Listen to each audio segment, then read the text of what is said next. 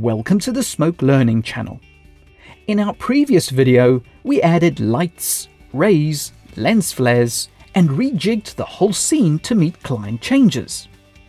Now we would like to touch up some of the model's textures, as well as do a bit of branding. If you would like to follow along, please click the link in the YouTube description to download the media. If you're watching the podcast version of this video, then type the link displayed in your internet browser. Looking at what we have so far, the spotlights work quite nicely in the composite. But a request has come through to add more rivets to the metal as well as some Acme branding. In the action schematic, pan down the spotlight model until you see the associated texture maps. Hold Option and double click on the diffuse map to select it and show it in the media list. Next, hover over the action schematic and press Ctrl Escape to see the Connect Effects schematic. I have done it this way because when you import 3D models with textures into Smoke, they normally do not expose their textures in Connect Effects.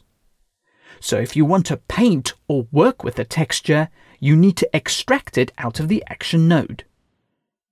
Now ensure you go to frame 1, as we'll do all our work on that frame and freeze it for the rest of the composite. Switch to the Connect Effects node bin. Hover over the node bin and press P for Paint.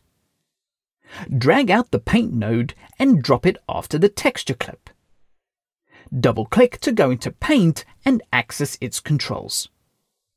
So having a closer look at the texture, we want to add more rivets onto the metal. Change the paint mode from color to recursive clone. Drop the brush size down to 20 and change the pressure mode to constant.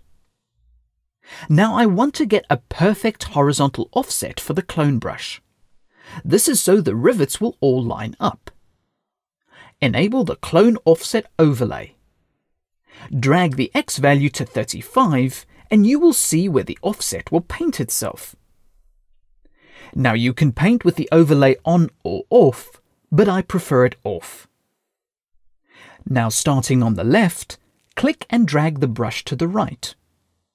Starting with the first rivet, the paint tool will recursively clone the stroke as you paint. Paint one section of rivets at a time to ensure you don't paint over each metal tile's border. This tool is great for a variety of tasks when it comes to paintwork. And once you have completed the bottom, remember to do the top as well. You can spend as much time as you like painting. One quick tip if you are worried with the filtering you're seeing on the painted frame, just go to the node preferences and enable active filtering on the display. Once you're done painting, we'll add the Acme branding. Go to the Media panel and select the Acme graphic with its alpha. Drag the selected clips into the Connect Effects schematic. Now go back to the Connect Effects node bin and drag out a Blend and Comp node into the schematic.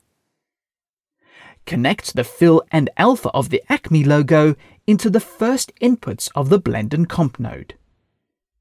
Now connect the output of Paint into the second red input of the Blend and Comp node. Double-click on the Blend and Comp node for its controls. Change the blend from Add to Subtract.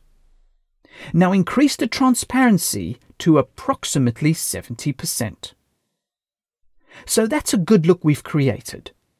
Now let's freeze this frame for the rest of the composite. Switch to the Connect Effects node bin. Drag out a Mux node and drop it into the original connection going into action. Now take the output of Blend and Comp and feed that into the Mux node input.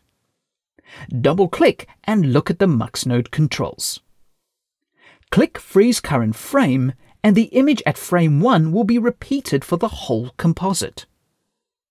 Let's see what's happening in action select the action node to update the result view. Scrub the time bar all the way to the last frame. So we can see the rivets as well as the Acme logo. However, the Acme logo is only on one side of the spotlights because that is obviously the edge where we didn't paint. So let's shift the texture on the models. Press Escape over the ConnectFX schematic to see the Action schematic view. Pan over to the spotlight texture. Select the axis above the diffuse map.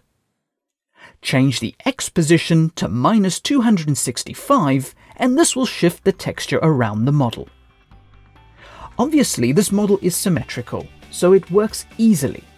But with asymmetrical models, you'd probably have to do a lot more painting, but that's to be expected. In the next video, we'll start wrapping up the action portion of the composite.